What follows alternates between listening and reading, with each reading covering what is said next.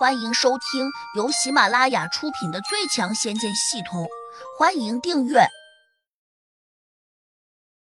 第两百七十七章：斩草不除根，祸端生。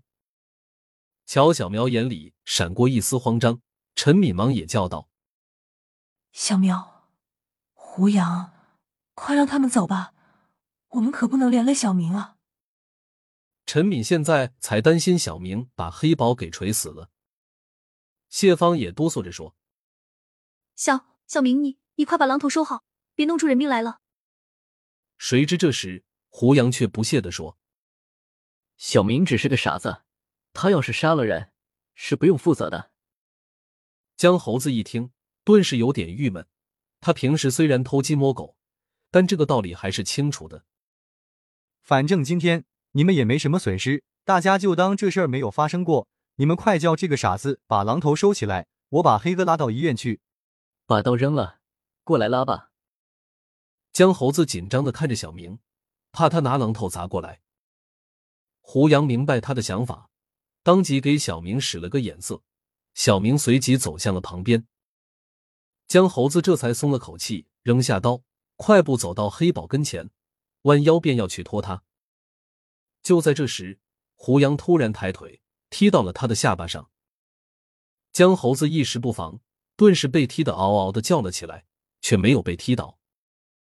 现在的胡杨力气不大，但他却好像没有料到自己因为中毒会弱到这种程度。好在他还能用强大的意念配上药物控制小明，因此就在江猴子想转身就跑的时候，小明已经直愣愣的冲上去了。小明虽然眼神迷茫。但用榔头砸起人来却没有落空过，只不过江猴子早已经动了逃跑的心思，因此他虽然被榔头砸中，但没有伤到致命的地方，一边哎呦哎呦的叫唤着，连滚带爬的冲出了大门。小明毕竟只是个普通人，连着砸了这么多次，早已经累得气喘吁吁了。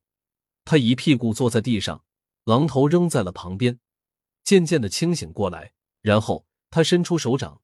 冲胡杨要牛肉干，胡杨指着地上的黑宝对他说：“把他拖出去扔了，我再拿牛肉干给你吃。”小明点点头，起身走过来，看见满身是血的黑宝时，却又惊慌失措起来，结结巴巴的叫道：“谢谢。”谢芳没好气道：“刚才你砸他的时候，怎么不害怕？”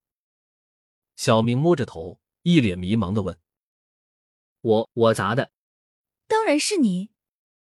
你这个傻瓜，难道连刚刚发生的事情也得记不起来了吗？谢芳瞪着他数落道。胡杨走过来，递给小明一包牛肉干，他接过来，迅速打开，取出一块，塞进了嘴里面，顿时就高兴起来了，哪还管得了刚才打人的事情？实际上，他是被胡杨控制着砸的，当时的记忆完全不存在。自然也就更不当一回事了。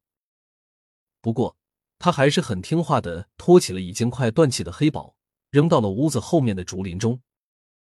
到了这个时候，乔小苗、陈敏和谢芳才渐渐的冷静下来，三人都有点慌张的望着胡杨。乔小苗问：“刚才小明出手有点重，会不会真把那人给砸死了？”“砸死了也没什么，小明是个傻子。”可是。要是警察追究起来，可能会认为小明是我们指使的。乔小喵不无担心道：“在这个世界上，有些事情本来就不可能分得那么清楚。如果断案的法官执意要说小明是被人教唆的，恐怕胡杨这边也脱不了干系。”胡杨淡淡的说：“小明就是我指使的，那又如何？”乔小苗和陈敏听了直咂舌，谢芳却暗自松了一口气。毕竟小明虽然是傻子，但更是他的儿子，他当然不希望麻烦来到小明头上。不过事情已经发生了，乔小苗也没办法，只能问胡杨：“刚才逃走那个坏蛋，你说他会选择报警，还是会找人过来继续报复我们？”他不会报警的，他吃了大亏，可能还惦记着你这个美女，所以他多半还会找人过来报复的。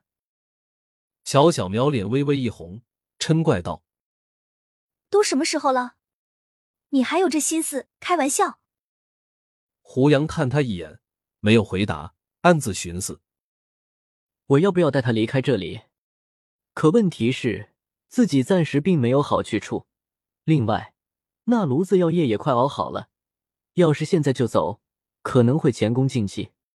毕竟炉子里面的药液需要时刻保住温度，而不能冷却下来，否则药物就会变质。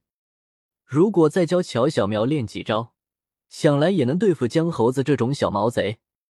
另一边，江猴子连滚带爬逃出了谢芳家，他的同伙二胖正在不远处放哨，看见江猴子出来，二胖赶紧迎了上去。猴子，得手了吧？这家伙的眼力不行，明明看见江猴子一脸惊慌失措，他居然还这样问：“得手个屁！我们栽了，黑宝被他们打死了。”江猴子一脸沮丧道。什么？黑宝死了？这怎么可能？二胖大吃了一惊，连忙又问：“谁干的？”黑宝急着要去和里面那个美女欢喜，谁知道却被别人一脚踢到蛋上，然后他们家那个傻子拿着榔头就砸了上来。黑宝一时不防，竟被他几下就砸的只有出气没有进气了。二胖一听，顿时就怪叫起来：“原来是不小心着了道啊！”猴子，难道我们就这样放手了吗？要不先报警吧？报你个大头！我们只能放弃。那个傻子的力气可大了，并且他这种智力低下的人，杀人是不会犯法的，即便警察来了也不会抓他的。更何况我们入室抢劫，要是被警察知道，肯定会被抓进去的。江猴子泄气道：“可是昨天我们去请黑宝时，他那个道上的金老哥特别提醒我们。”到时拿到钱，得请他喝酒。现在黑宝死了，我们怎么给金老哥交代？二胖皱眉说：“本集已播讲完毕，请订阅专辑，下集精彩继续。”